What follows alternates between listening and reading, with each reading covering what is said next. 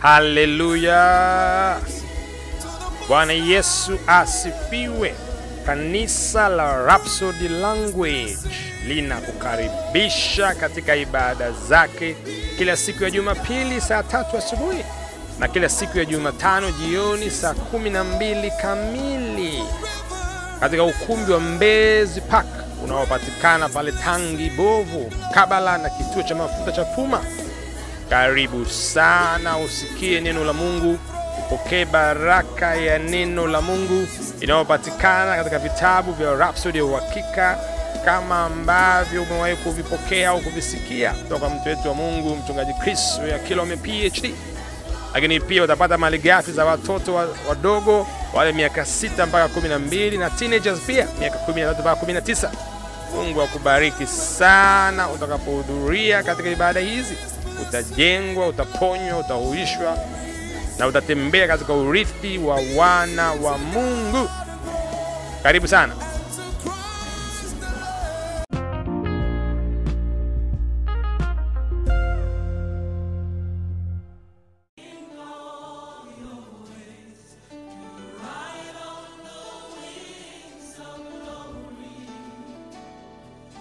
Haleluya! Karibu tena katika siku nyingine njema na kipekee. Leo ni siku ya Jumapili tarehe 18 Februari 2024, wakati mzuri kabisa wa kujifunza katika Rhapsodi ya Uhakika, toleo la watu wazima, kitabu ambacho kinaandikwa na mtu wetu wa Mungu mchungaji Kristo Yakilome PhD, na leo ni somo zuri kabisa ambalo linasema kuwa na ufikiri wa ufalme na usiyumbishwe. Oh, have the kingdom mentality eh? Kuwa na ufikiri wa ufalme Ufalme gani huo? Ufalme upi huo? Anasema ukishakuwa nao ufikiri, usiumbishwe, usisukume huku na kule, mm, katika fikra, katika mtazamo, katika uelewa, katika maamuzi. Haleluya! Andiko la msingi au la ufunguzi ni katika kitabu cha Isaya sura ya tisa mstari wa saba. Naona linasema maongeo ya enzi yake na amani hata kuwa na mwisho kamwe, katika kiti cha enzi cha Daudi na ufalme wake kuuthibitisha na kuutegemeza kwa hukumu na kwa haki tangu sasa na hata milele. Wivu wa Bwana wa majeshi ndiyo utakayotenda hayo. Oh, eh? Maongeo ya enzi yake, ayayaya, the extent of his power eh? of his majesty, na amani hata kuwa na mwisho kamwe, hmm? kwa ule umbali ule ubora ule ukuu eh? Wa enzi yake, utawala wake na amani inayotokana na utawala wake havitakuwa na mwisho. Umewahi kufikiri mfalme ambaye habadiliki baada ya miaka mitano au miaka minne au miaka saba ya demokrasia? Mtumishi, ufalme wake ni wa milele. Ayayayayayayaya. Amani ya ufalme wake inayotokana na utawala wake ni ya milele, sio ya siku mbili, sio ya siku tatu. Hmm. Wow. Wow. Na mtoto Mungu anaanza kusema, mstari wetu wa ufunguzi unaeleza utawala wa enzi ya milele wa Bwana wetu Yesu Kristo, mfalme wa wafalme na Bwana wa mabwana. Yeye ndiye yule ambaye Daudi alitabiri juu yake katika Zaburi ya 72 mstari wa 8 alipozungumza kuhusu mfalme atakayetawala juu ya mataifa ya ulimwengu na awe ambayo inasema na awe na enzi toka bahari hata bahari, toka mto hata miisho ya dunia. Oh, oh. Tunazungumzia Bwana wetu Yesu Kristo anayetawala milele yote hmm? na utawala na enzi yake ni ya milele. Yeye ni mfalme wa falme, hii ni Bwana mabwana. Yaani maana hamna mfalme ambaye ni mkuu kuliko yeye hmm? Hakuna bwana ambaye ni mkuu kuliko yeye hmm. Wow, wa Mungu anasema Bwana wetu Yesu anaongoza ufalme wa Mungu ambao sisi ni sehemu yake eh? Ni ufalme wa kiroho ulio halisi na unafanya kazi. Kwa hiyo kuwa na ufikiri wa ufalme na usiumbishwe. Usielekeze akili yako katika dunia hii kana kwamba kila kitu kinaishia hapa. Oh, kuna dunia kubwa kuliko hii. Ay, ay, ay. Kuna ulimwengu mkubwa kuliko huu, mtumishi. Mm, kama umesikiza Rhapsody ya jana utaelewa inasemaje. Inazungumzia kwamba kuna maisha zaidi ya haya eh? Inasema zingatia maisha yajayo. Ndio Rhapsody ya jana. Kama utakuwa umejifunza, utakuwa umepata picha ya nini ambacho mtu wetu wa Mungu anakizungumzia hapa, kwamba usielekeze akili yako katika dunia hii tu kana kwamba hapa ndio mwisho, maisha ni haya haya. Asikwambie mtu, asikudanganye mtu, mtumishi, una the bigger life, yaani tena ni bora, ni ya, ni ya muda mrefu zaidi kuliko hapa. Nikupe picha tu, tunasubiria unyakuo wa kanisa ambao uko hivi karibuni, punde si punde. Baada ya hapo kutakuwa kuna dhiki kuu kwa miaka saba. Baada ya hapo kuna utawala wa Kristo miaka elfu moja milenia moja ya Kristo akitawala na, na, na watakatifu wake. Tutarudi naye hapa kutawala miaka elfu moja. Baada ya hapo kuna hukumu ile ya kiti cheupe, Hukumu- kwa wale wote ambao majina yao hayakuwepo katika kile kitabu cha uzima hmm? Baada ya hapo hii, hii dunia na hii mbingu unayoiona hapo juu inakunjwa kama karatasi, inaondolewa, unatupwa katika moto, inashuka Yerusalemu mpya. Ndio kuna nchi mpya na, na, na, na mbingu mpya. Tunaanza utawala wa milele. Kwa hiyo ukifikiri maisha yalikuwa yanaishia hapa tu, naomba nikwambie hiyo sio kweli. Kuna maisha zaidi ya hapa. Kwa hiyo embo amka leo katika ukweli huu na utembee kwenye kweli hii, sababu itakusaidia wewe na, na familia yako na wote ambao kwa namna moja au nyingine unaweza ukawapa taarifa hizi. Mtoto wa Mungu anasema ukisoma katika Kolosai sura tatu mstari wa kwanza mpaka wa pili inasema yatafuteni yaliyo juu, Kristo aliko ameketi mkono wa kuume wa Mungu, yafikirini yaliyo juu, si yaliyo katika nchi. Oh, na mtoto wa Mungu anasema hizi ni siku za mwisho. Kwa hiyo kuliko ambavyo ulishawahi kuwa hapo mwanzo, kazia macho yako kwa Bwana na katika kazi yake. Ukisoma Wakorinto wa kwanza sura ya 15 mstari wa 58 inasema mwimarike, msitikisike, mkazidi sana kutenda kazi ya Bwana siku zote, kwa kuwa mwajua ya kuwa taabu yenu sio bure katika Bwana. Hmm? Mtu wa Mungu anasema waka moto kwa ajili ya Bwana kila wakati eh? Chemka kwa ajili ya Kristo, kuwa na hamasa na shauku kwa ajili ya Kristo, uwe tayari wakati unaofaa na wakati usiofaa, ukizingatia kweli yake, ukiitangaza kila mahali hiyo kweli, ufanye ufalme wake uwe kipaumbele chako. Hai. Mtoto Mungu anasema fanya ufalme wa Mungu uwe kipaumbele kwako, ufalme wa mbinguni hmm?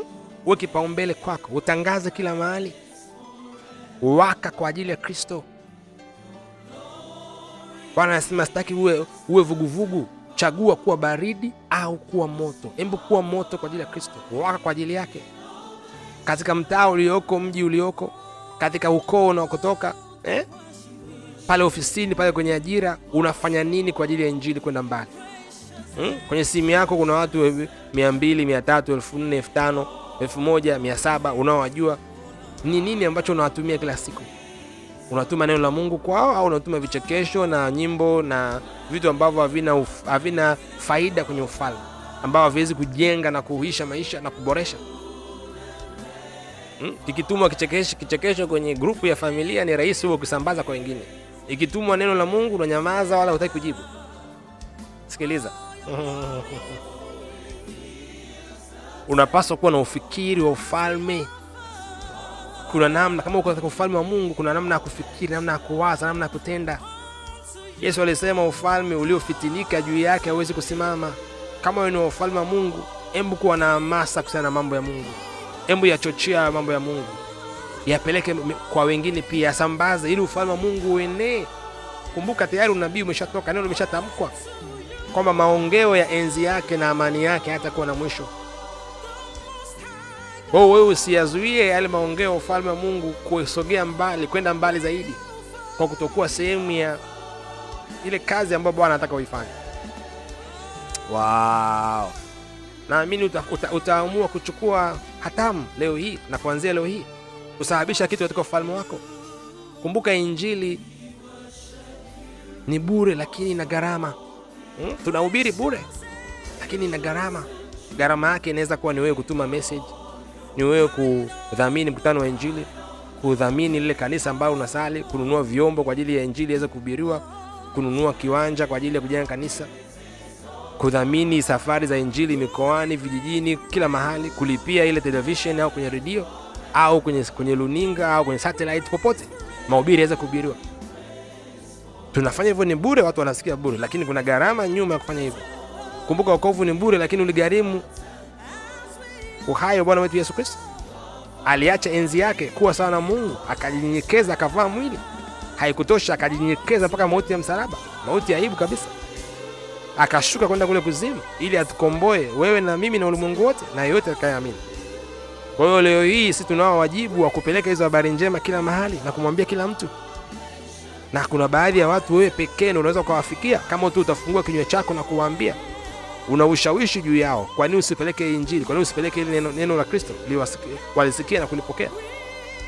Kumbuka hawawezi kumwitikia yeye wasiye wasiyemwamini. Hawezi kumwamini yeye wasiye mjua. Hawezi kumjua bila kumsikia. Na hawezi kumsikia bila kuambiwa. Kwa embu fungua kinywa chako leo. Fanya kitu ili uweze kusikia injili. Haleluya mungu kubariki sana. Hebu tufanye ukiri pamoja. Sema inafanya kazi kutoka katika ulimwengu wa roho na hakuna kitu chochote katika ulimwengu huu wa mwili kilicho cha muhimu kwangu.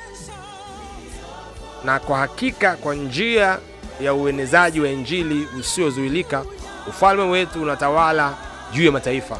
Haleluya!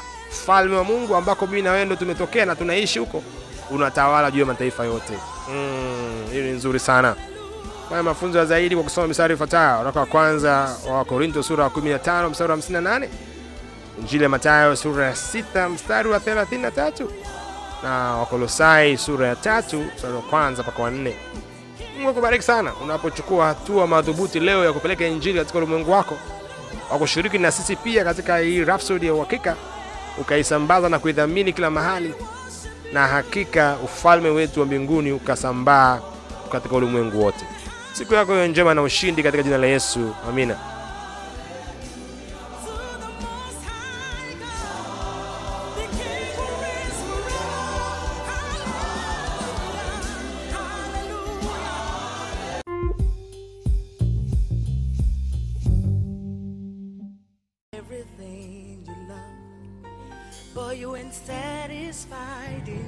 Haleluya karibu fanye sala ya wokovu pamoja na mimi pale ulipo naamini kabisa maneno haya ambayo unayazungumza leo hii na upokee uzima wa milele.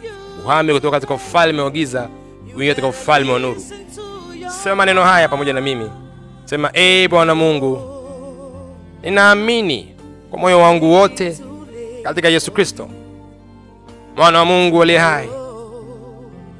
Ninaamini kuwa alikufa kwa ajili yangu na kwamba mungu alimfufua kutoka katika wafu. Ninaamini kuwa yu hai leo hii. Ninakiri kwa kinywa changu ya kwamba yesu kristo ni bwana wa maisha yangu kuanzia leo. Kupitia yeye na katika jina lake nina uzima wa milele. Nimezaliwa upya. Asante bwana kwa kuiokoa nafsi yangu. Sasa mimi ni mwana wa mungu. Oh haleluya